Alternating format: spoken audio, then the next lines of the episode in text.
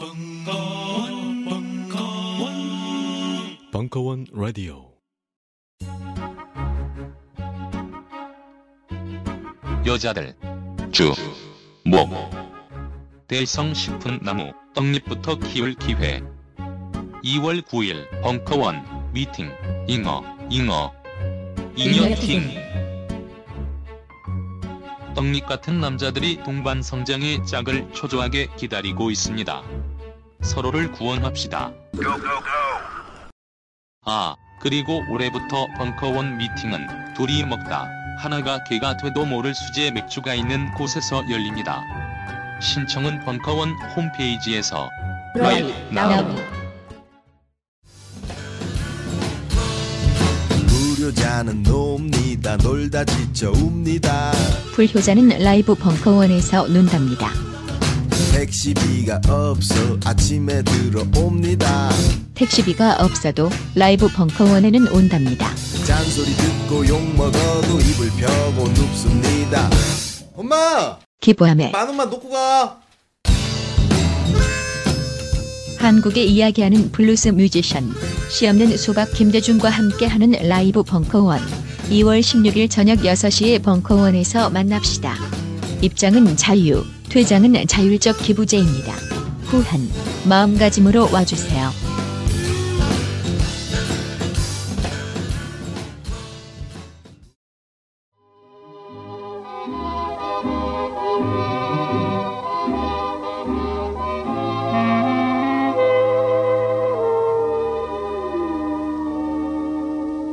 철학박사 강신주의 감정수업 북콘서트 일부 십이월 십이일 강연.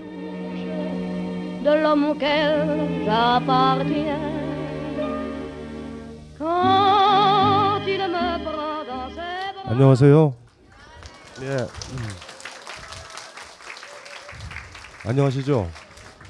예. 네. 연말연시가 춥고 배고파서 책 상사를 하려고 다시 다시 이 자리에 섰어요. 그, 그 책이 이제 올해 책을 제가 쓴 썼는데요. 책이 이제 두 종류가 있는데 제가 쾌감을 느끼는 책이 있어요. 쾌감을 느끼는. 그리고 제 쾌감보다는 어떤 그 의무처럼 내야 되는 책이 있는데, 감정 수업은 사실은 그 좀 좀 쾌감 쪽에 가까운 책이에요. 그러니까 다른 사람들을 위해서 써야 되는 책들이 있거든요. 그러니까 다상담 같은 경우는 기록으로 좀 남기고 싶었고, 그 여기 상담 때 제가 지치잖아요. 그 한 시 뭐 두 시 세 시까지도 하기도 하니까 지쳐요. 그러니까 지치다 보니 얘기를 못 해준 게 많아요. 이제 그러니까 이제 원고를 작성을 할 때 그걸 다 하는 거예요. 이제 다시 다 쓰는 거예요. 당신들한테 이런 얘기를 해주겠다라고 뭐 이렇게 해서 쓰는 작업이거든요. 그게. 그리고 어 이제 이제 감정 수업 같은 경우는 좀 이제 성격이 좀 좀 다르죠. 그러니까 제가 즐거운 책, 제가 즐거운 책이고, 그러니까 어떤 거냐면요, 제가 벌써 한 스물네 권, 다섯 권 정도의 단행본을 썼어요. 벌써 이제는 뽕빨 났어요. 뽕빨 더 이상 이제 드디어 이제 편집자들이나 젊은 사람들의 도움을 얻어야 되는 때가 이제 온 거죠. 그러니까 얻으면 얻는 게 뭐냐면 이런 거예요. 이 책이 어떠냐고. 이거 한번 쓰셔야 되는 거 아니냐고. 그럴 때 저를 유혹을 해야 돼요. 유혹을. 그래서 유혹을 받아서 쓴 첫 책이 감정 수업이라는 책이고, 조금 있다가 편집자와 에필로그 읽어보셨죠? 예, 아주 촌스러운 편집자. 오늘도 패션이 장난이 아니에요. 유치, 촌, 유치하고 촌스러운 패션. 그래가지고 그 편집자, 이 책 표지 만들었던 친구들, 낯을 많이 가리는데 여기 무대에 한번 올려서 어, 낯가림을 제거하기 위해서 한번 그걸 한번 해봐야 되겠다라는. 그래서 이제 이 책을 쓰게 됐고, 하나씩 하나씩 작업을 하게 됐고, 소설을 싫어해요. 저는요, 철학자이기 때문에. 왜냐하면 소설 읽어보셔서 알죠. 너무 좋다고 그래가지고 이렇게 읽다가 보면 한 반 정도 보면 슬슬 조짐이 오는 소설들 있죠. 이걸 다 읽어야 되는가 말아야 되는가.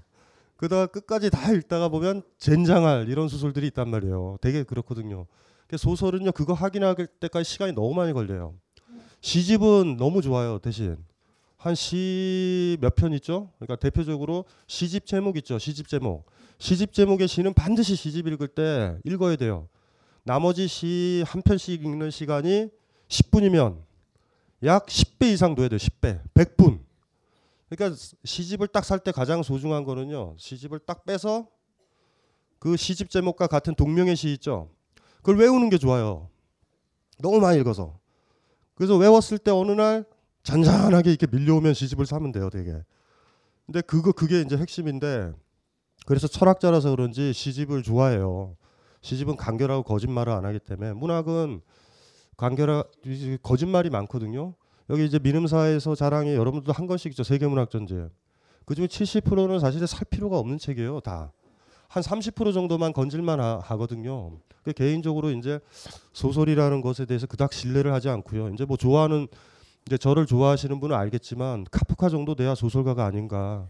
뭐 베케트 정도 돼야지 소설가가 아닌가. 뭐 조이스 정도 되고 프루스트 정도 돼야 되죠. 도스토옙스키는 좋아해요. 도스토옙스키는 괜찮아요.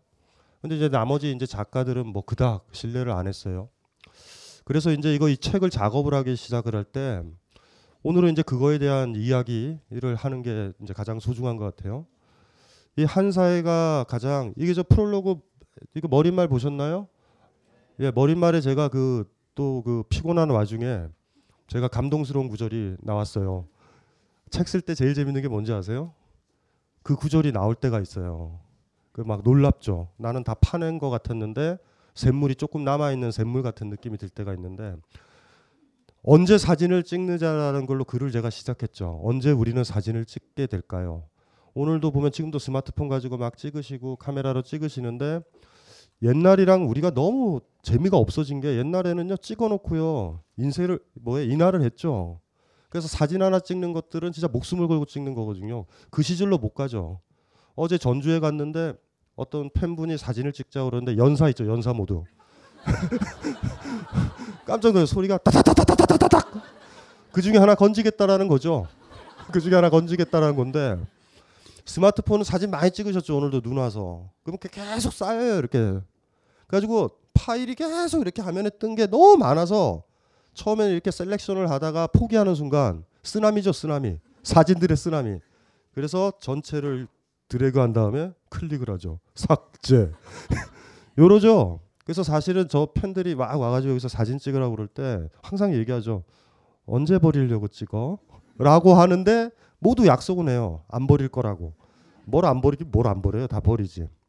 그런데 재밌는 게 그런 거예요. 그 제가 얘기했잖아요. 언제 우리가 사진을 찍을까? 오늘 사진 찍으신 분 눈 찍었죠? 찍었잖아요. 예? 혼자서 쓸쓸하게 결혼하셨어요? 안 하셨죠? 예. 안 했죠. 결혼 안 했죠. 그러니까 사진 찍는 거예요.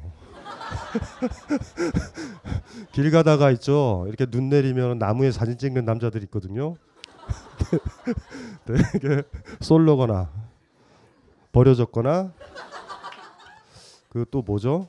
부부관계 안 좋거나. 오늘 사진 찍으신 분들은 진짜 그거 그 절절한 거죠. 사실은 그게 절절한 거예요. 근데 사진을 찍잖아요. 제가 그래서 머릿말에 썼다니까 언제 사진을 찍어요. 마음이 동해야 된다고요. 우리가 마음이 이렇게 동하고 움직여야 찍거든요. 마음이 움직여야 되죠. 근데 우리는 사진 작가는 아니죠. 그래서 우리가 오늘 여러분들이 찍어놓은 거 보면 어떤 감정이 있었을 거예요. 아, 한 해가 가는구나 이런 느낌에서 찍으신 분도 있고 스물아홉인 여자인 분들 뭐 절절하게 다가오죠. 이제 스물아홉이네. 그렇죠? 여자들이 여성분들이 좀 슬픈 것 중에 하나가 상당히 성숙해 보이지만 상당히 미신적인 사람들이요. 구라는 숫자에 거의 환장을 해요. 제가 보면. 스물아홉 힘드시죠 많이. 서른아홉 가면 더 환장한다. 마흔아홉 되면 저 심지어 우리 어머님이 육십구 세 때 미치겠어요 도대체. 칠십구 세가 슬슬 걱정돼. 칠십구 세가. 그래서 그래서 찍을 수도 있고요. 또 예뻐서 찍을 수도 있고 뭐, 뭐 여러 가지 생각. 정치 사회적으로 어둡잖아요. 그렇죠? 뭐 예를 들면 국정원 사건이 아직도 해결도 안 돼 있고 너무 많이 오래 있다 보면은 뭐 대통령도 퇴임도 못해요 사실은. 너무 저기 업무를 많이 보셨기 때문에 계속 갈 수도 있어요. 우리 사회가 오늘 올해 가장 확실한 테마는 사실 그거죠. 어쨌든 국가기관이 선거에 개입을 했다라고 그러면 무조건 그만둬야 되는 게 예의인데 예의예요 그거는. 그건 몇 퍼센트다 뭐 선거에 그런 문제가 아니라. 그래서 우리가 우리의 유구한 전통 아시죠? 삼 일오 부정선거 때 사 일구 혁명이 일어났잖아요. 그렇죠? 이승만이 됐을 거예요. 그거 안 해도. 이기붕이 됐을 거라고요. 다 그 당시에. 그런 식으로 따지면 안 되죠. 사실은. 그런데도 사 일구 혁명이 일어났는데 아, 우리는 지금 가만히 있는 것 같아요. 많이. 예, 그 옛날에 워터게이트 사건 기억나시죠? 그거는 사실 선거 조작이 아니에요. 다른 당의 얘기를 좀 이렇게 들으려고 그랬던 걸로도 선거에 그러니까 대통령이잖아요. 그 사람이 후보이기 전에 대통령이고 국가기관 그거잖아요. 그럼 그만둬야 되는 거예요. 이거는 자존심이에요. 이거는 뭔지 아시겠죠? 나는 그닥 책임 없어라고 하는 재벌 기업 회장이랑 똑같은 거야. 자기가 대장이면 책임을 져야 되는 것들이 있어요. 그게 이제 아름다운 건데 올해는 다시 또 넘어가네요. 눈이 내리고 청와대에 눈이 쌓이고 이렇게 넘어가는 거예요. 그렇죠? 예, 그렇게 이제 가겠죠. 예, 선배들을 보면은 무슨 낯으로 볼지 모르겠어요. 이거 끝나고 다 여기 가까운데 사 일구 탑이 있어요. 사 일구 저쪽에 수유동 쪽에 거기 가보세요. 그 선거 부정 때문에 일어났었던 선배들과 우리 아버지들이 거기에 있단 말이에요. 어쨌든 어쨌든지 간에 그런 해안 때문에 찍을 수도 있고 감정이 일어나야 찍는다고. 감정이 안 일어나면 안 찍어요. 우린 하루를 딱 카운트를 해보세요. 사진을 안 찍어도 돼요. 기억나는 인상 있죠. 그건 여러분 감정이 움직여야 기억이 나요. 그래서 우리의 마음이라는 거는 인화지 같아요. 그래서 찍혀야 돼요. 이렇게. 그래서 마음이 움직여야 돼요. 감정을 생각했을 때 가장 좋은 비유는 뭐냐면 호수예요. 호수 아시죠? 호수가 이렇게 있다? 호수 아시죠? 호수. 호수 알아요? 호수. 호수 본 적 있어요? 최근에? 산정호수 가봤어요? 혹시 산정호수? 연배가 꽤 되시죠? 젊은 사람들은 절대 안 가는 산정호수. 산정호수 처음 들어봤다 손 들어보세요. 젊은 거야. 몇 살? 열다섯 살이요. 열다섯 살. 산정호수는 가면 안 돼. 거긴 마지막 자존심이에요. 우리 나이 또래의 산정호수는 언제 가는지 알아요? 불륜일 때. 사십 대 오십 대가 산정호수를 가면 의심스러운 거예요. 그거는 춘천 소양강 간다 이런 거. 지금은 어디가 야 너 너 너 너 친구들 있잖아. 열다섯 살이잖아. 지금 친구들이 연애하고 남자 여자 친구도 있고 그러잖아. 그치? 그치? 예. 그럼 걔네들은 요새 어디로 가니? 너희들은? 몰라요. 혹시 옆에 계시는 분이 어머님이시니? 네. 그래. 몰라요. 몰라요가 무섭잖아요. 몰라요. 예. 너는 어디 가고 싶니? 남 여자친구 생기면. 생기면. 모르겠네. 얘 여자친구 있어요. 예? 많아요. 어디 가는 것 같아요? 얘네들은? 아 얘네요? 얘는 어디 안 가요. 예. 그 어쨌든지 간에 호수예요. 호수. 호수.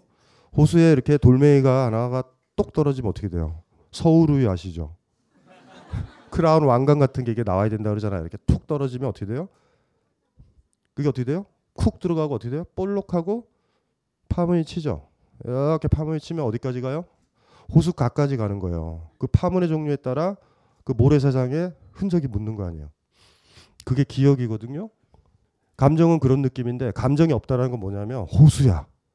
얼었어. 돌이 떨어진다? 통쳐요. 통통통. 감정이 살아있다라는 게 그런 거거든요. 그래서 딱 뭐가 떨어져요. 오늘은 뭐죠? 눈 쌓인 거.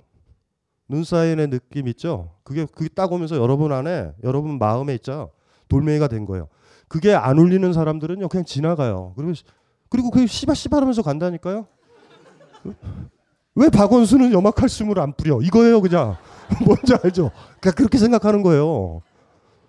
염화칼슘 좋아하시는 분, 오늘 염화칼슘의 필요성을 느끼신 분 있어요. 분명히 여기 있거든요. 분명히 있어요. 그러니까 감정이고 뭐고도 아니죠. 아 감정은 낫다. 짜증. 왜 눈이 와? 너무 많이. 그런데 만약에 오늘 사진을 찍었다면 어떤 느낌인지 아시겠죠? 그게 여러분한테 움직여야 돼요. 그래서 이렇게 보자고요. 세상에 어떤 사람들은 동일한 거지만 마음이 안 움직일 수도 있어요. 안 움직일 수도 있고. 그래서 파문이 그렇게 일어나는 거죠. 감정은 오래 가요. 툭. 파문 보셨죠? 바깥쪽에 붙는다 이렇게. 파, 파문이 가서 붙이면 다시 되튕기죠.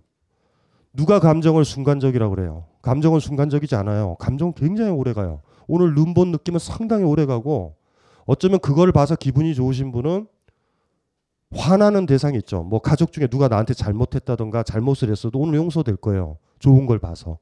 거꾸로 되는 때도 있죠. 오늘 너무나 화가 난 일이 있으면 용서가 아니죠. 용서가 아니죠.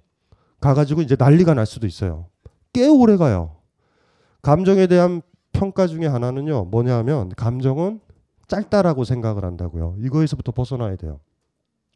학창시절 우리 꼬맹이 때는 기억이 많이 났죠. 좋은 일들이든 나쁜 일이든 기억이 왜 많이 나냐면 우리가 안 얼어있는 호수예요. 꼬맹이 때는. 그래서 막 돌들이 막 떨어져요. 막 돌들이 떨어지고 막 여러분들 울었던 거 기억 안 나요? 꽃이 꽃 떨어졌을 때 울었던 적 있어요? 없어요? 여자들은 울어야 돼요. 꽃 떨어졌을 때 우셨던 적 있어요? 아니요. 어, 있어요? 아니요. 어, 이거 뭐지?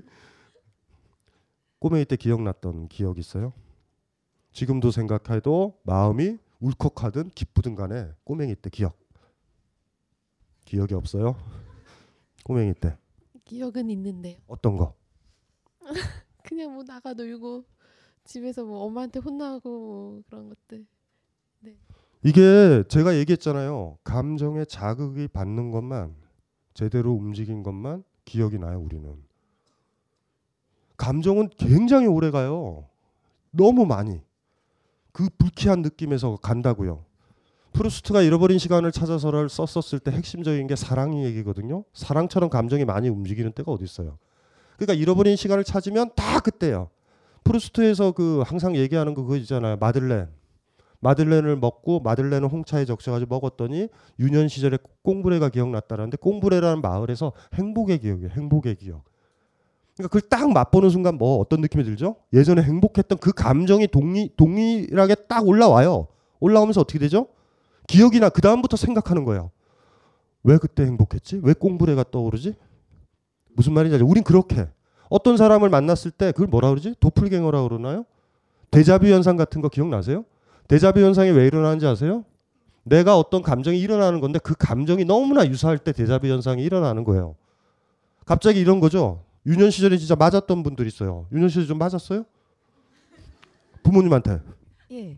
이런 분들이 남편을 결혼했어요? 아니요. 이런 분들이 남편을 만났어요. 착한 사람인지 알았어. 어떤 남자를 고르냐면 대개는 폭력적이지 않은 남자를 고를 거예요. 근데 대개 폭력을 많이 당한 사람들은 폭력적인 남자랑 결혼하게 돼 있어요. 왠지 내 주변은 그런 남자만 찾게 돼 있어요. 그 신비는 여러분들이 파헤쳐 봐야 돼요. 제가 이랬는데 제가 이제 결혼했다? 뭔지 알죠?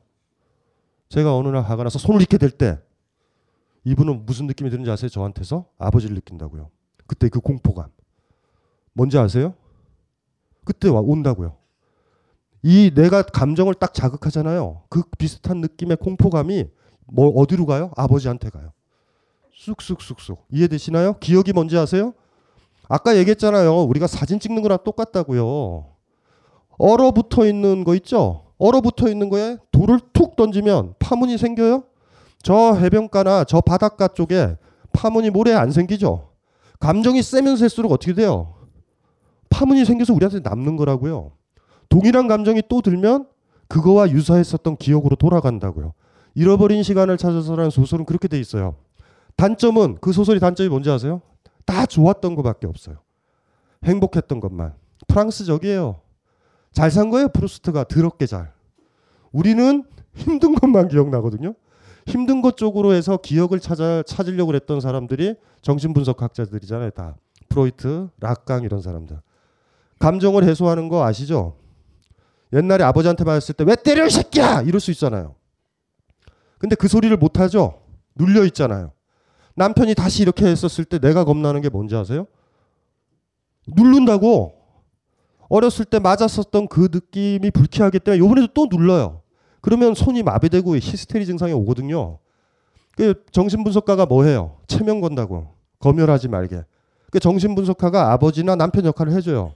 그러면 마, 뭐예요? 체면 걸린 상태에서 그 여자가 그런다고. 야, 이 개새끼야! 이래요. 막 울고불고. 죽여버려! 이래요. 감정을 터트려. 그리고 이제 하나, 둘, 셋, 레드썬 알죠? 하면은 마비가 풀린다고요. 프로이트의 경험이에요, 다. 그러니까 정신분석학은 되게 보면 아니 기쁜데 미쳤다고 그 분석받으러 와요.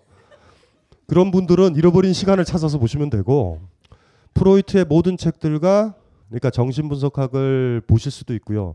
그런데 그 당시에 어떤 어떤 남자가 내가 어머니가 잠시 간 틈에 내가 꼬맹이 때 세 살 때 네 살 때 그쵸? 그 가게에 있는 점원이 나를 추행을 했다. 그 불쾌한 느낌 그 그걸 가지고 가는 거예요. 그거를 그런 느낌들 감정이에요. 예를 들면 누가 갑자기 지나가는데 누가 엉덩이를 만지잖아요. 만지면 어때요? 아, 잘못 물어본 것 같다. 고민을 많이 해요. 좋아요. 이러려고 그러시면 안 되고 감사하다, 감사하다, 감사하다라는 분이 나왔어요. 감사하다라는 분. 그러지 마세요 좀 이제. 그분 손을 잡고 그럴 거죠. 저는 제 엉덩이에 엉덩이가 있는 걸 십 년 만에 처음으로 확인을 했어요. 그런데 예를 들면 다른 사람이 안 만지고 뭔지 알죠? 나뭇가지가 내 엉덩이를 만졌다. 무슨 말인지 알죠? 엉덩이에 닿은 거예요. 소송 걸어요? 안 걸잖아요. 그러니까 이게 사실 굉장히 사실 복잡한 문제예요. 어쩌면 이 감정이란 문제가. 그러니까 그렇게 단순한 건 아니죠. 내가 싫어하는 사람이 나를 만졌을 땐 성추행이에요. 근데 나를 내가 너무나 사랑하고 나를 옷깃을 좀 스쳤으면 좋겠다라는 그 남자가 상당히 급하시게 손도 안 잡으신 그 와중에 엉덩이를 한 자 탁 탔을 때는 신고할 거예요? 땡큐. 진도가 상당히 많이 빠진 거예요 오늘은. 그러니까 그, 근데 우린 그렇게 얘기하면 안 되죠. 그렇게 얘기하면 안 되죠. 그러니까 이게 정당하려면 공적인 담론에서는 성추행이죠. 어떻게 생각하세요? 성추행의 잣대가 참 묘하죠. 묘한 데가 있어요. 그러니까 사실은 그 기준은 법적으로 이렇게 따질 건 아닌 것 같아요. 그거를 그걸 감당하는 사람과 성추행이라고 하는 그 행위사 두 사람 사이의 문제거든요. 굉장히 민감한 문제죠. 잣대가 그냥 이렇게 이렇게 이렇게 끊을 수 없는. 성추행이란 문제가 엄격해지다 보면 우린 사랑도 못할 거예요. 부인이 그럴 수 있다니까요. 갑자기 성추행이야! 그러질 않아요? 저 미소는 또 뭐예요? 다시 또 돌아올게요. 감정이 뭔지 아시겠죠? 그렇게 생각하자고요. 굉장히 오래 간다. 내 마음을요 파문이 일으켰던 그 사건은요 영원히 여러분을 떠나지 않을 거예요. 죽을 때까지. 그런데 비슷한 느낌의 감정이 안 들면 없어진 것처럼 보여요. 나중에 다시 또 그게 생긴다고요. 유년 시절에는 그러니까 우리가 안 얼어 있잖아요. 어른이라는 건 얼어 있는 사람들이에요. 감동하면 안 되잖아. 저 꼬맹이 때 학교 갔을 때 국민학교 갔었을 때 저희 때는 쪽수가 굉장히 많아서 오전반 오후반이 있었어요. 선생님들 교실 하나 육십여 명.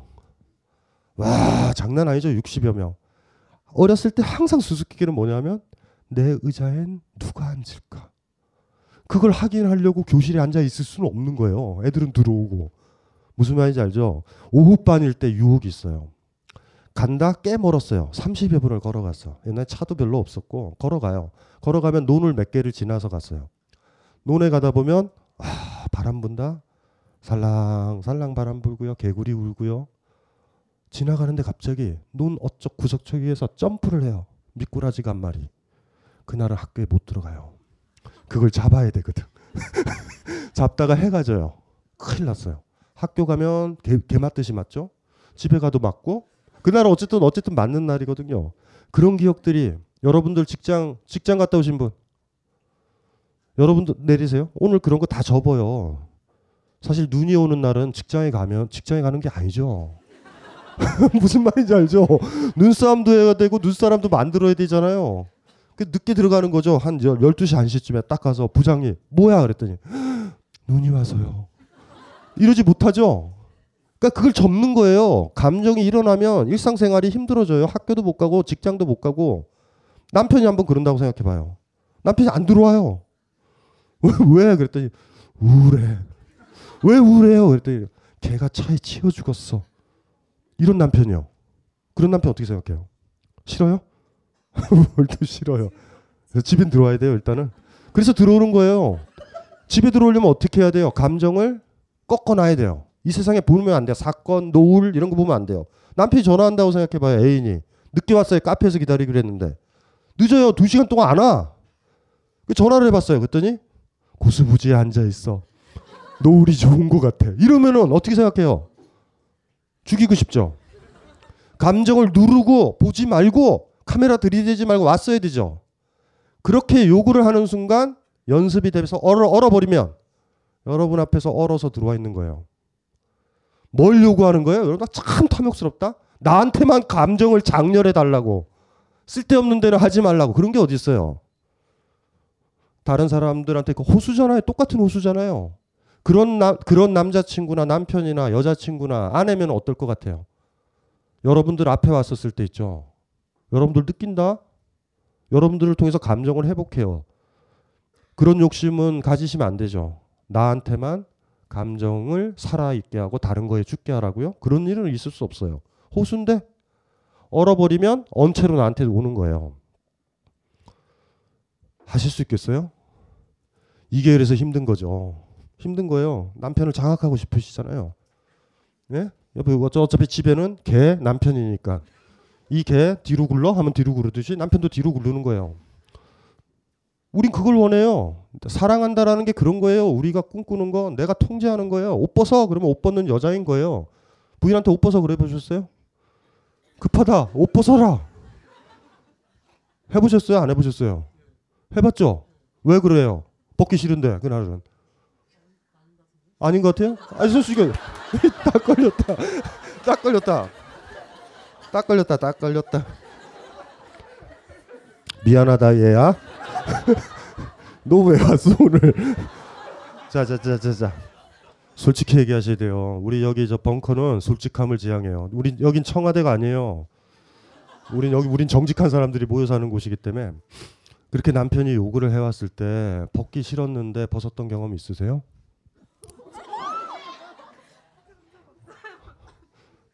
본인은 누구예요? 딸이에요? 근데 왜 어떻게는 뭐예요? 여기 옆에는 누구예요? 남자친구? 친구? 남자? 친구? 왜 자기들을 모르지? 어떤 어떤 특정한 상황에서 남자인 동성이 아닌 누구랑 오면 그 사람과 왔을 때 스스로 받아들이면 돼요. 그냥 다른 애보다 좋아하는 거예요, 많이. 그쵸? 그건 아니고? 왜 데리고 왔어요? 왜, 왜 데리고 왔어? 근데 저 친구가 쫓아온 거예요? 와줬어요? 혼자 오는 게. 어. 어쨌든지 간에 솔직히 얘기하신 거 맞죠? 오 년, 십 년 지나서 진짜 그날을 사랑하기 싫어요. 음, 근데 남편은 굉장히 많이 사랑하고 싶어 하네요. 어떡할 거예요, 그때는? 그럴 때가 온다? 오더라고요. 오더라고요. 오더라고요. 불기, 어, 느낌이 불쾌해요. 민감한 사람만 알아요. 그러니까 매너리즘에 빠진 사람은 나 안 해? 너 남편이니? 네가 사랑 원하면 하는 거예요. 민감한 사람은 있어요. 내가 원할 때 사랑을 해야 되는 거잖아. 근데 남편이 강요를 하거나 억지로 하는 것 같은 느낌이 들 때 있죠. 그럼 어떻게 모멸감 느끼지 않아요? 그러니까 중요한 문제예요. 이게 굉장히 중요한 문제. 감정이랑 굉장히 민감한 문제거든요. 그 불쾌감들이죠. 그게 쌓이게 되면 어떻게 되죠? 사랑을 나눌 때 아내가 안 웃어요. 포카페이스가 된다고. 얼어. 얼음 땡 이렇게 돼요. 얼음. 얼음 얼음. 뭔지 알죠? 그럴 때 관계는 깨지기 시작하죠. 이게 이제 문제가 별게 아니거든요. 젊었을 때는 제가 아까 얘기했잖아요. 우리 감정은 살아있어서 상처가 그리 많은 거예요. 다 열려있잖아요. 호수잖아요. 너무 맑은 호수야. 돌도 떨어지고요. 잠자리도 스쳐 지나가고요. 난리도 아니죠. 갑자기 나무도 쿵 넘어지면 그냥 난리죠. 아버지가 한 대 때려. 우리가 그게 열려있기 때문에 마치 카메라 찍는 아이처럼 난리죠. 애들이 어떻게 집에 정상적으로 일곱 시에 맞춰 들어와요. 우리 어머님은 항상 어렸을 때 그랬다니까요. 내가 직장인이에요? 왜 일곱 시에 밥 먹으러 안 오냐고요. 여러분들 기, 들었죠? 기억. 왜요? 친구한테 팔리고. 친구 집에 있는 만화가 좋았고 타잔이 좋았어요. 타잔이 내 가슴에 파문을 일으키는데 어떻게 내가 가요? 그러면 어머니가 와서 체포하러 와요. 네 개가. 일로 와가지고 해서 그때 이제 가까이 있는 도구들이 굉장히 소중하죠. 연탄 집게. 알죠? 닥치는 대로 일단은 때리고 봐요. 옛날엔 진짜 진짜 자식들이요. 괜찮았었던 것 같아. 맷집도 세고. 뭔지 알죠? 연탄 집게로 맞아봤니 너? 야, 너 연탄 집게 본 적 있어? 연탄 집게? 아니요. 쇠로 된 건데 이게 굉장히 아파. 꼬맹이 때 우리가 왜 이렇게 때렸냐 하면요, 아이가 감정이 살아있는 걸 우리가 통제하려는 거예요. 왜냐하면 감정을, 내가 같이 살고 있는 사람 중에 하나가 감정에 자유, 자유스러우면요, 그걸 자유롭게 분출하면 엄마가 불편해요. 늦게 들어오고. 직장 상사도 불편할 것 같지 않아요? 예술가들이 그래서 조직 생활을 못하는 거예요. 무슨 말인지 알죠? 갑자기 뭐 출근하면 뭐예요? 어디로 옥상에 가서 담배 피고 있고 일을 안 해요. 그래서 야, 너 왜 그러니? 그랬더니 오늘은 우울해요. 막 이런다니까. 제가 그래서 얘기 썼잖아요. 한 사회가 권위적이면 권위적일수록 감정을 억압한다고.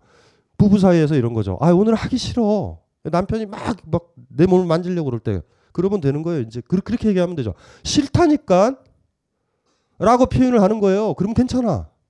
근데 어느 순간에 남편은 돈 버시나요 지금? 부인은 전업주부죠. 나중에 남편이 싹싹 유세를 부려요. 이렇게 얘기한다고요. 넌 집에서 뭐해? 이 문제가 반드시 생겨요. 지나가는 소리를 한마디 해요.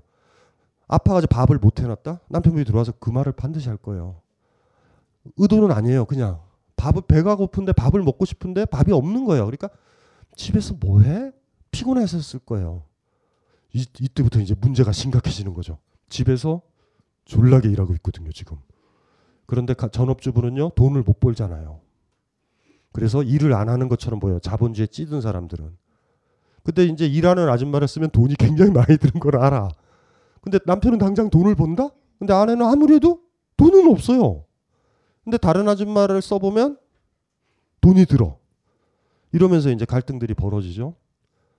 그래서 이제 중요한 거죠. 이게 중요한 부분인 거예요. 어른이 됐다라는 건 뭐예요? 제가 그래서 썼잖아요. 감정을 죽이는데, 교살시키는데, 호수를 얼리는데 성공한 사람들이요. 근데 이걸 얼려놓으면 편하다고. 여러분도 그런 생각은 하지 말자고요.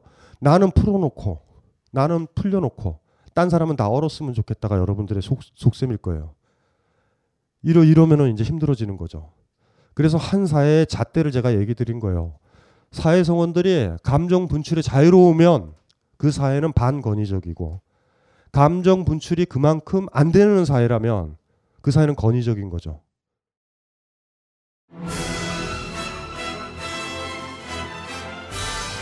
이 모노 뮤지컬은 서울 김용옥을 올렸고 매회 공연 매진 중이며 매주 벙커원의 장비를 한 개까지 시험합니다. 공주는 참 못 이루고 감독과 배우는 걸신이라 불러다오 의 두 진행자 강헌과 이종한. 강헌 감독, 이종한 출연. 저녁도 먹고 배우와도 놀 수 있고 총체적인 풀패키지. 매주 토요일 저녁 구십구 명 한장 선착순. 벙커원 홈페이지 참조.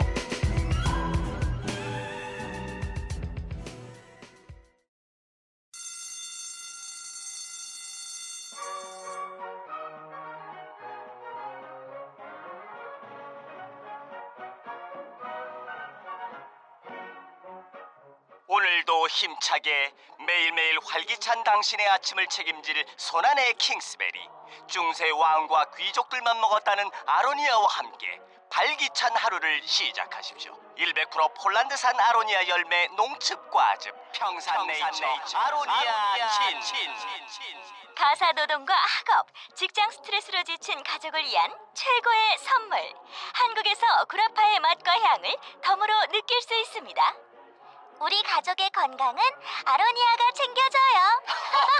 백 퍼센트 폴란드산 아로니아 열매 농축과즙 평산 네이처 아로니아 진.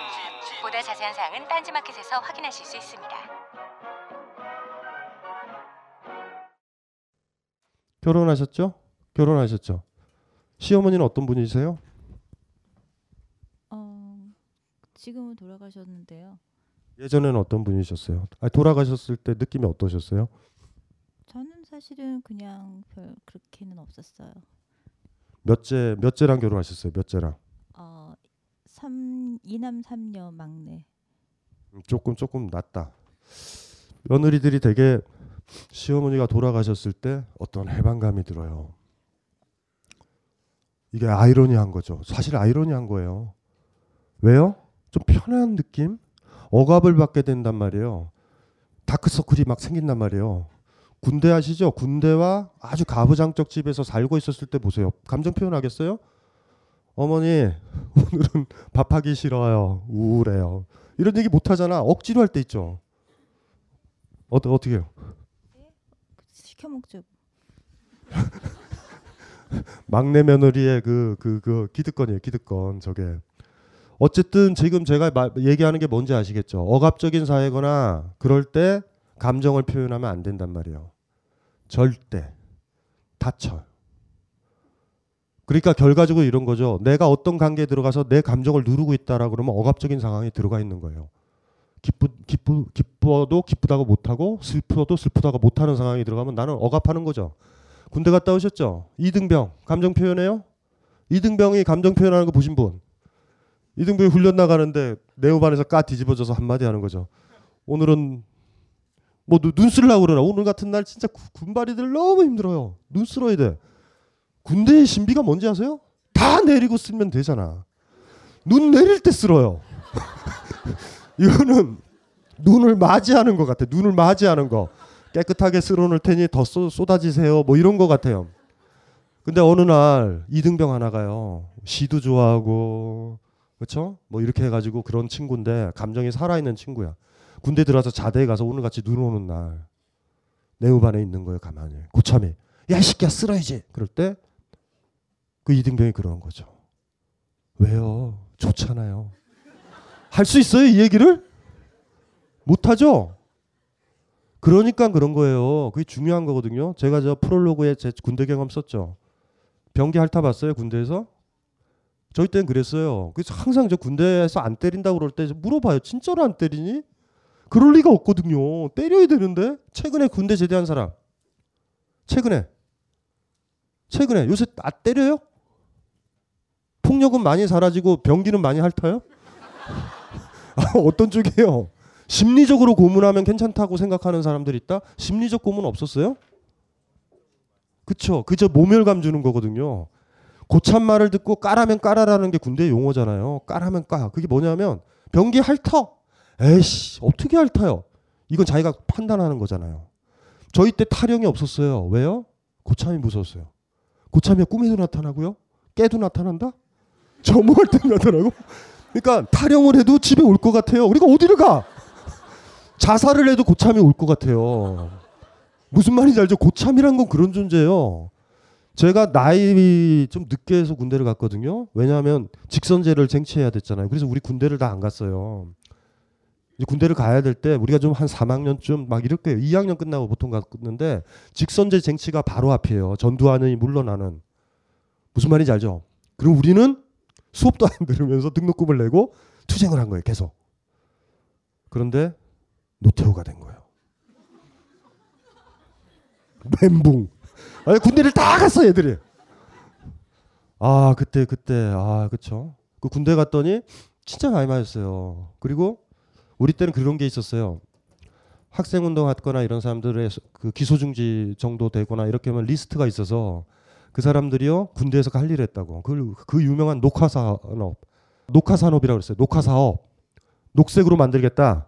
그러니까 북쪽은 북, 북, 북한이잖아요. 적화산업이고 우린 녹화산업. 그래서 우리가 빨갱이라는 거야. 그 당시도 종북 막 그런 게 있는 거예요. 그러니까 굉장히 많이 괴롭히는 거야. 때리고. 그래서 우리 선배 중에 하나가 군대를 갔거든요. 그 선배를 잘못 배치를 한 거죠. 십이 사단. 이십일 사. 바로 휴전선 있는데요. 너무 많이 때려가지고 넘어가 버렸었어요. 김일성 대학에 편입했잖아요. 바로. 지금 뭐 지금 이분은 종북이 아니에요. 개패 뒤집혔는데 어떻게 넘어가야지. 그 깜짝 놀랐어요. 후배 하나가 거기서 인터뷰하고 기자회견하고 이런 게 나온 거예요. 살려고 간 거예요. 살려고. 너무 때리니까. 한번 생각해. 제일 무서운 게 뭔지 아세요? 내일 집합해. 예, 진짜 무섭지 않아요? 아버지가 쿨하게 때리면 되는데 음... 오늘이 오늘이 수요일 수요일이지 일요일 날 아침에 보자. 뭐 어떡하라고요? 그냥 때리지.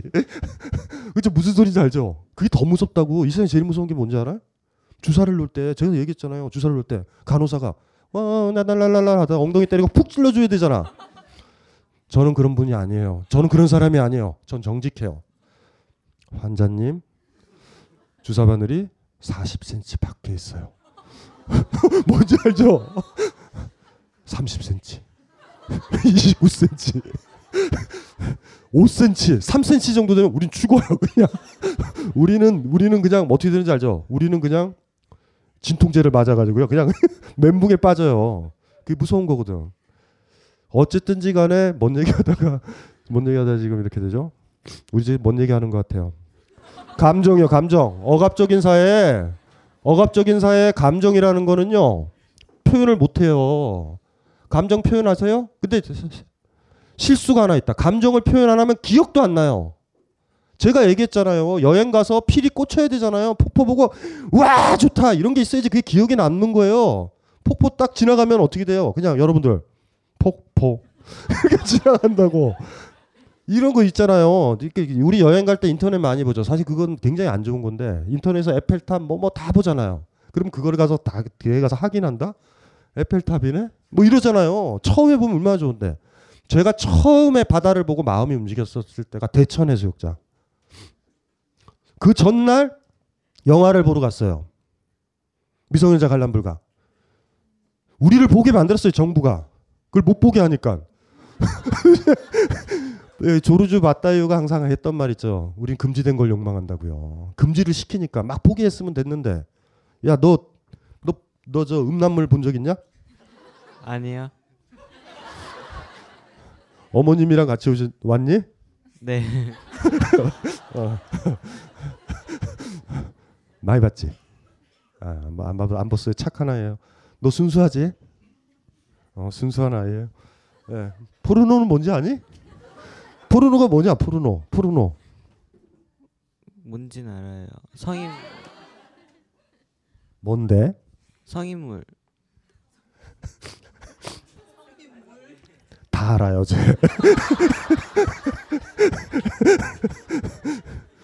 아이, 뭔 얘기하다 또 이렇게 됐죠? 어, 뭐 얘기한 거예요, 제가? 응? 대천해수욕장. 그 전날에 영화를 봤어요. 제가 누누이 얘기했죠. 저희 아직도 충격적인 영화가 뭐였냐면 차타레 부인의 사랑이 감정 수업이 있어요. 실비아 크리스텔 얘기하면서 제가 쓰고 있죠. 우리 이거 진짜 보기 위해서 너무 애썼어요. 개봉관은 못 가요. 우리 못 들어가. 그럼 어떻게 되는지 알죠? B급 여관으로 다. 지금 씨지비가 그 낭만을 없앴어요. 사실. 옛날에는 피카데리라든가 단성사에서 하고 그 다음에 오스카 극장, 극장 정도로 내려와요. B급, B급. C급으로 내려올 때 동시 상영을 할 때가 있어요. 그럴 때 달려 들어가는 거예요. 달려 들어가는 거예요. 이렇게 따마 했다가 중학생들 고등학생들이 달려 들어가는 거예요. 달려 들어가서 어떻게 해야 되는지 알아요? 극장 안에 들어가야 돼요. 영화가 틀어졌을 때 해야 돼요. 어둡거든.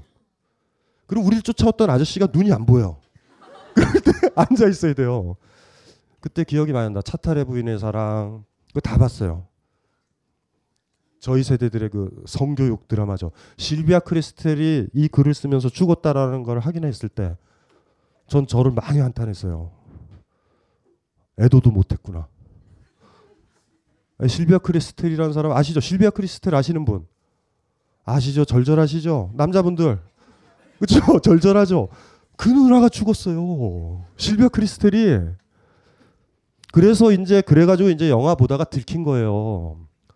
선생님한테 맞거든요. 우리 그 잘못한 무기정학에다가 무기정학은 괜찮아요. 학교 안 가도 되니까 그건 좋은 거예요. 무기정학은. 근데 때리는 게 문제죠. 저희 때 때릴 때는 군발이 문화가 있어가지고 오 파운드 곡괭이 자루로 일 분, 일 분씩 됐어요. 일 분. 일 분 맞아봤어요. 일 분? 일 분 육십 대가 아니에요. 저같이 강 씨는요. 번호가 일 번, 이 번이거든요. 힘이 선생님이 월등할 때 때려요. 그러니까 한 구십 대 정도 맞아요. 그래서 김씨, 박씨 이런 새끼들이요. 한 아홉 번 정도 맞으면 선생님이 헐떡거리거든요. 오 파운드 곡괭이 자루 아시죠? 때리니까 그때쯤에 이제 조금씩 자기거든요. 그때 나온다? 그래서 선생님을 말려요 되게. 선생님, 애들 죽겠어요. 막 이래요. 다음 순서가 자기다. 그리고 보통은 오 파운드 곡괭이 자루로 맞으면 한 열 명 정도는 진짜 맞는 거예요. 그래서 맞고 가면 거의 안 움직이죠. 막 이게 통통 보여. 그러면 친구가 이제 그 안티프라민 같은 거 가지고 다녔다고요. 우리가 까요. 까면 서로 발라줘요 이렇게. 이 저 팔십 년대 그 초반에 고등학교 다녔던 사람들의 우정은 그런 거예요. 근데 영화를 본 게 들킨 거예요. 그래가지고 맞을 것 같아서 갑자기 막 영화도 생각나고 그런 거예요. 바다를 가자. 우리 친구들이 다 바다를 가본 적이 없어요. 대천을 갔어요. 기차를 타고 대천역에 내렸어요. 다섯 시간 정도 걸리는 길인데 내려서 대천에서 버스를 타고 들어가요. 가보셨죠? 대천. 그 솔밭길 있죠. 솔밭길을 지나서 바다를 보는 순간 놀랐어요. 저는 그 바다가 잊혀지지 않아요. 티비에서는 바다를 봤거든요. 나는 바다가 그렇게 넓은지 처음 알았어요. 그 기억은 남아요. 근데 지금 작년만 해도 바다 억수로 갔어요. 진짜로. 하나도 기억 안 나요. 사실. 풍랑이 이런, 잃었던 그 바닷가는 기억이 나요. 막 폭풍우 쳤던 제주도 강연 갔을 때. 그러니까 내 감정이 움직여야지만 기억이 나요. 첫인상이 뭔지 아세요? 첫인상이 영원하다라는 게 뭔지 아세요? 내 감정을 움직이게 해야 첫인상이죠. 그 첫인상의 파문 때문에 우리가 어떤 사람을 좋아하거나 어떤 곳을 좋아하는 거거든요. 첫인상 영원하지 않아요? 얼굴은 희미할 수 있어요. 그 남자, 그 여자가. 하지만 그때 느낌은 알아. 그래서 첫인상을 가졌던 그 남자나 여자와 헤어져더라도 두 번째 사랑을 왜 하기 힘든지 아세요? 그거보다 더 센 년이 와야 돼요. 더 센 놈이. 그래서 사랑하기가 힘들다고요. 우리가 첫, 첫사랑은 못생기는 게 좋아요. 못생기는 게. 못, 못생겨가지고 첫인상은 좋은데 뭔지 알죠? 첫 번째 애가 너무 세잖아요. 제가 대천바다가 아니라 하리케인이 몰아치는 대서양을 첫바다라고 해보세요. 제가 대천 가서 뭐 감동이 있어요. 미역줄기나 이렇게 떠다니고 있고 뭐 그렇죠. 무슨 말인지 알죠? 잘못해서 하와이 첫바다가 하와이, 하와이다. 이런 사람은 우리나라에 갈 데가 없어요. 둥둥 떠다닌다? 소주병도 떠다니고 그래요. 이게 뭐 제가 뭐 얘기하는지 아시겠죠? 첫인상이 왜 우리한테 기억이 남는다고? 내 감정이 일어난 거예요. 설레거나 놀랐거나. 제가 지금 계속 반복하는 얘기는 젊었을 때는 대학생 때까지는 아니에요. 요새는 애들이 공부하느라고 대학생도 제거해야 될지도 몰라. 고등학교 때도 제거해야 될지도 몰라요. 예, 자사고고. 중학교도 제거해야 돼. 고등학교 간다고. 아, 이, 초등학교도 제거해야 될지도 몰라. 유치원서부터 문제예요, 지금. 옛날에는 감정을 느낄 여유들이 있었죠. 그 기억이 남는 거예요. 어, 뭐만 기억나요? 이건 똑같아. 오늘 사진 찍은 것만 가지고 있을 가능성이 많죠. 어떤 것만 기억나요? 내 감정을 일으킨 것만 기억나는 거예요. 그래서 젊은 시절은 그리 기억이 많이 남는데, 그래서 그 기억 때문에 동창들도 만나는데, 성장하고 나서 군대를 겪으면서부터 감정을 죽이는 연습을 졸라게 한 거예요. 진짜로 열심히 살려고. 감정 드러내봤자 맞기나 하니까. 그러니까 막 고참들이나 선배들도 그랬죠. 야자타임 하자고. 술도 마시죠. 왜 여러분들 술 먹이는지 아세요? 그 얼어있는 감정을 풀어서 너의 속내를 알고 싶은 거죠. 근데 우리는 견디죠. 그쵸? 온갖 드링크제가 다 나와 있어요. 술을 연말 조심하셔야 돼요. 연말이 마지막 회사 생활일 수도 있어요. 술 많이 마시고 야 이 개새끼 한마디 하면 내년이 깝깝해지잖아요. 무슨 말인지 그래서 우린 누른다고요. 눌러요. 권위적이니까. 근데 살아는 있어요. 십 년간 이십 년간 직장생활 다 잘했고 삼 년간 군대생활 잘하는 거 성공했는데 젠장할 기억이 안 남아요. 사진을 찍은 게 없어. 다 불쾌한 장면들밖에 없는데 내가 미쳤다고 사진 찍어요? 감정 닿지? 지금 이 상태에서 죽는다고 해봐요.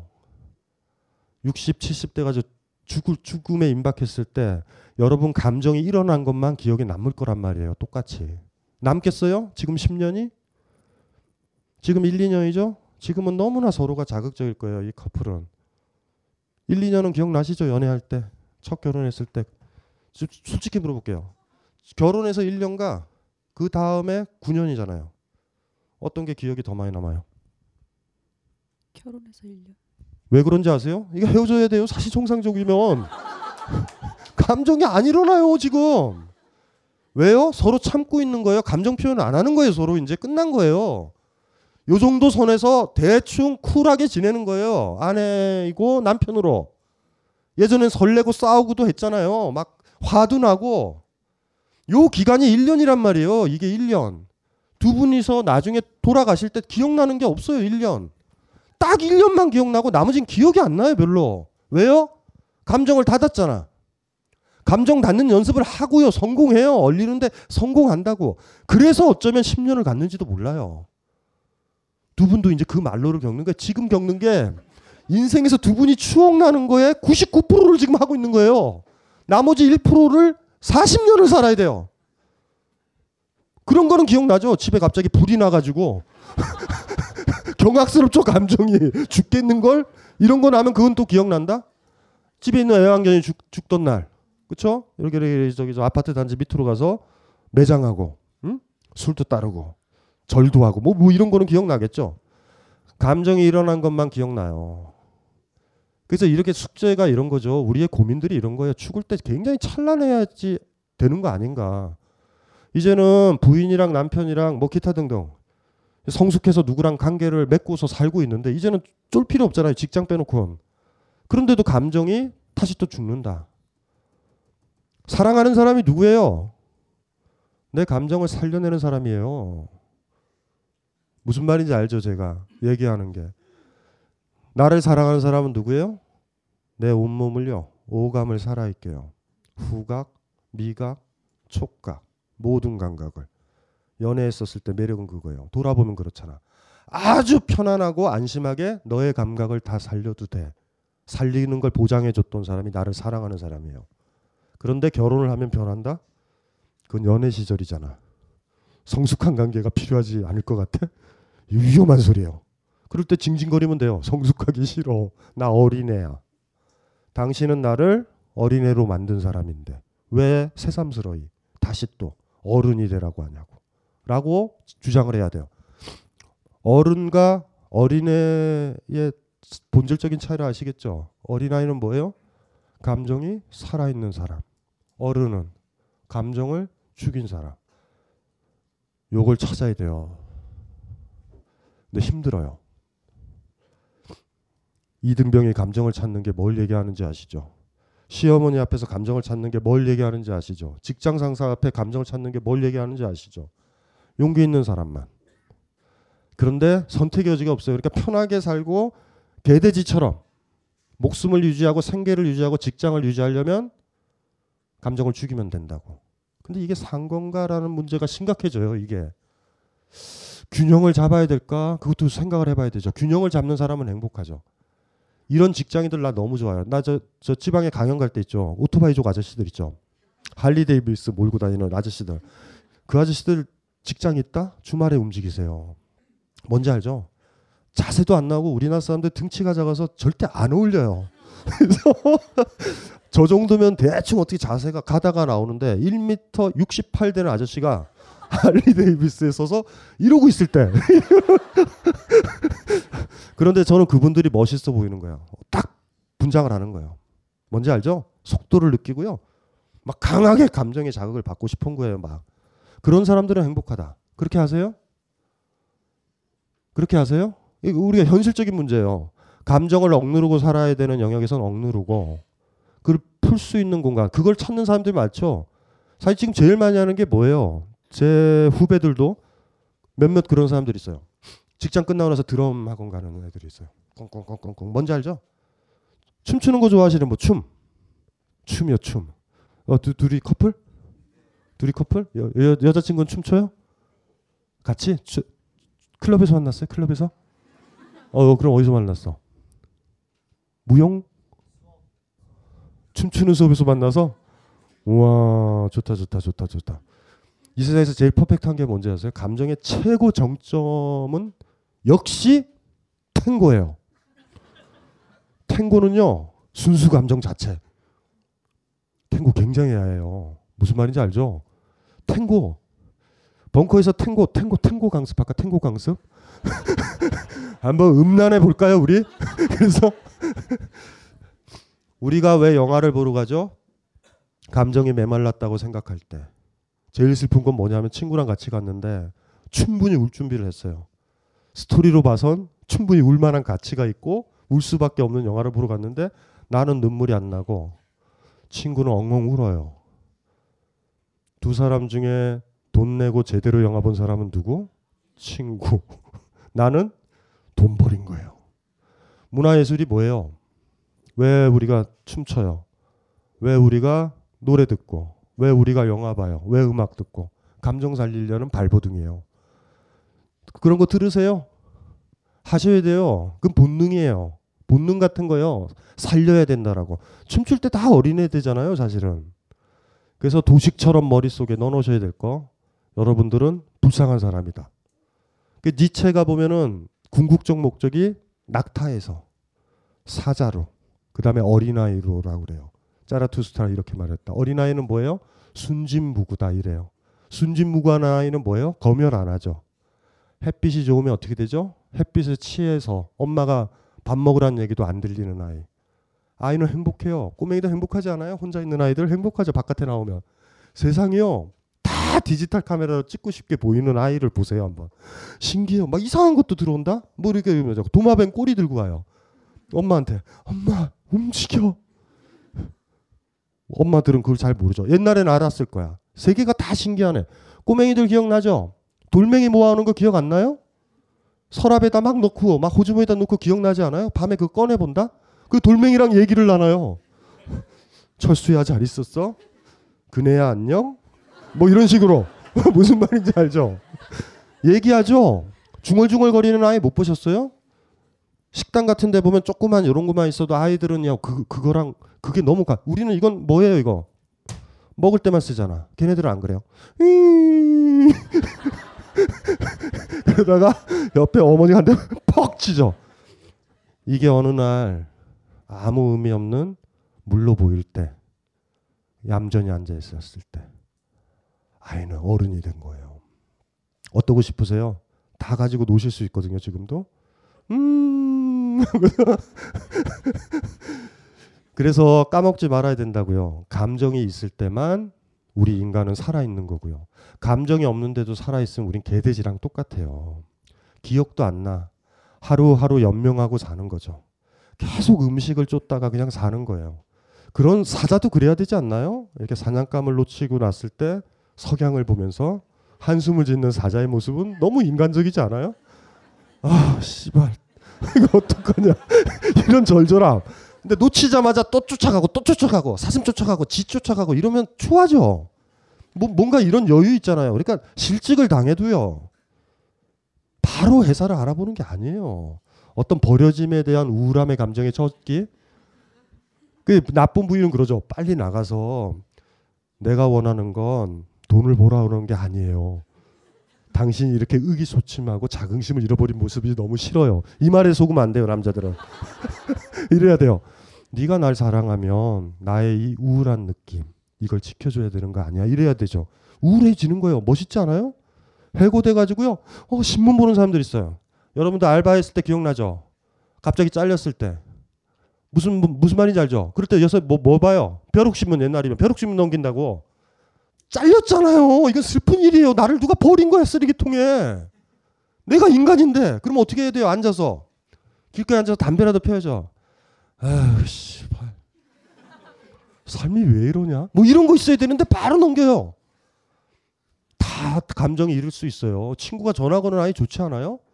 야, 나 우울에 잘렸어. 하고 계세요? 그것도 안 드러내죠. 다른 알바짜리 구한 다음에 직업 구한 다음에 친구한테 연락해요.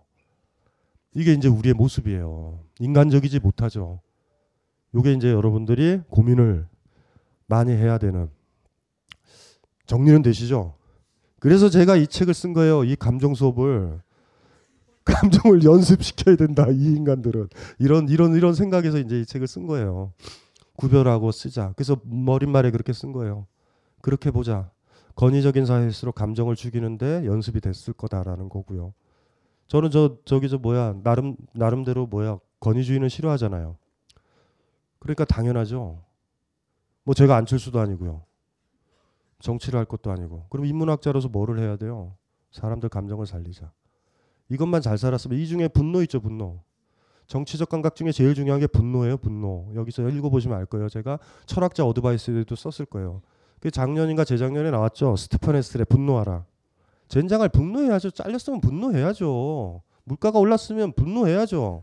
공약을 어겼으면 분노하고요. 국정원이 선거에 개입하면 분노해야죠. 왜 선거를 해요? 그냥 지네들이 하지. 귀찮게. 분노해야 돼요. 분노를 해야지 정치적 감각이거든요. 분노하는 국민들이 있으면 독재자가 안 나와요. 그렇게 겁나서도 부정선거를 안 해요. 우리가 얼마나 쫄로 보였으면.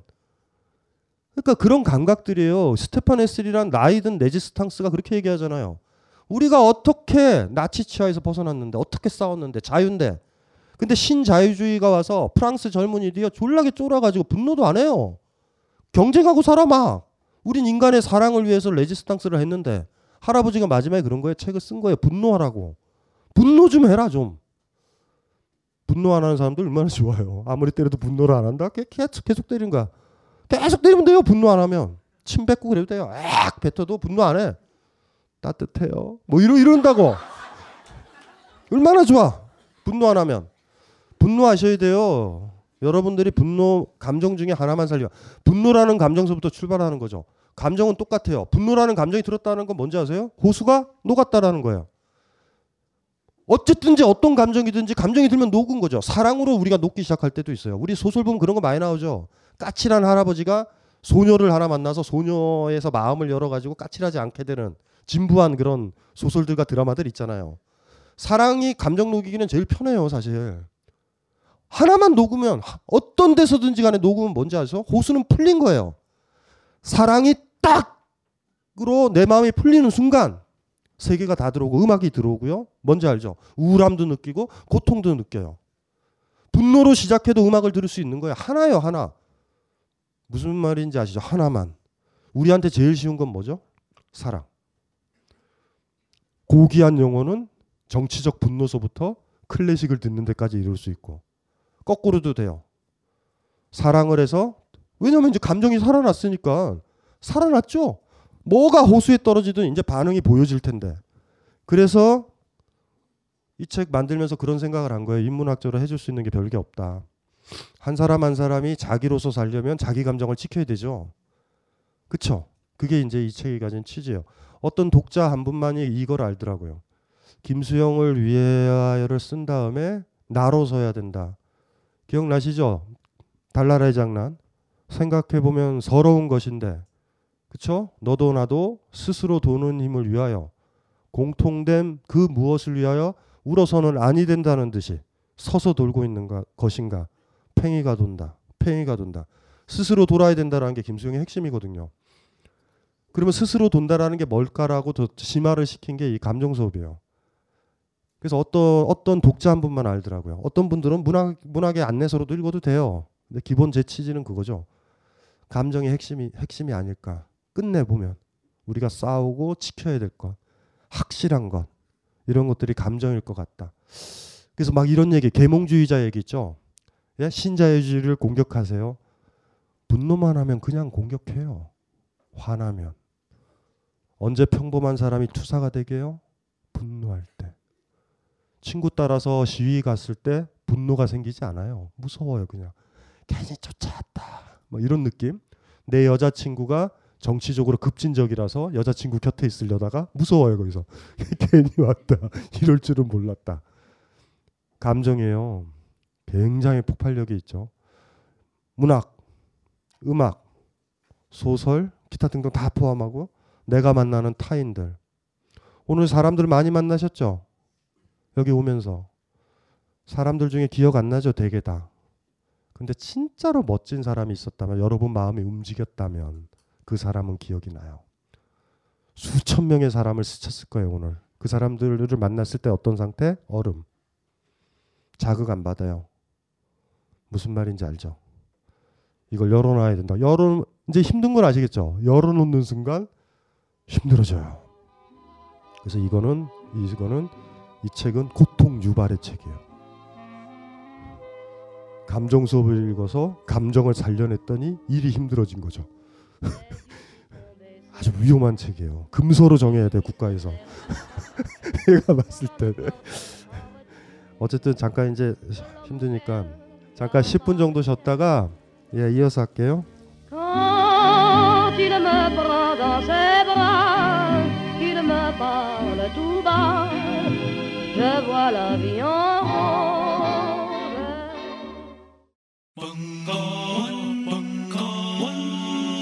벙커원 라디오.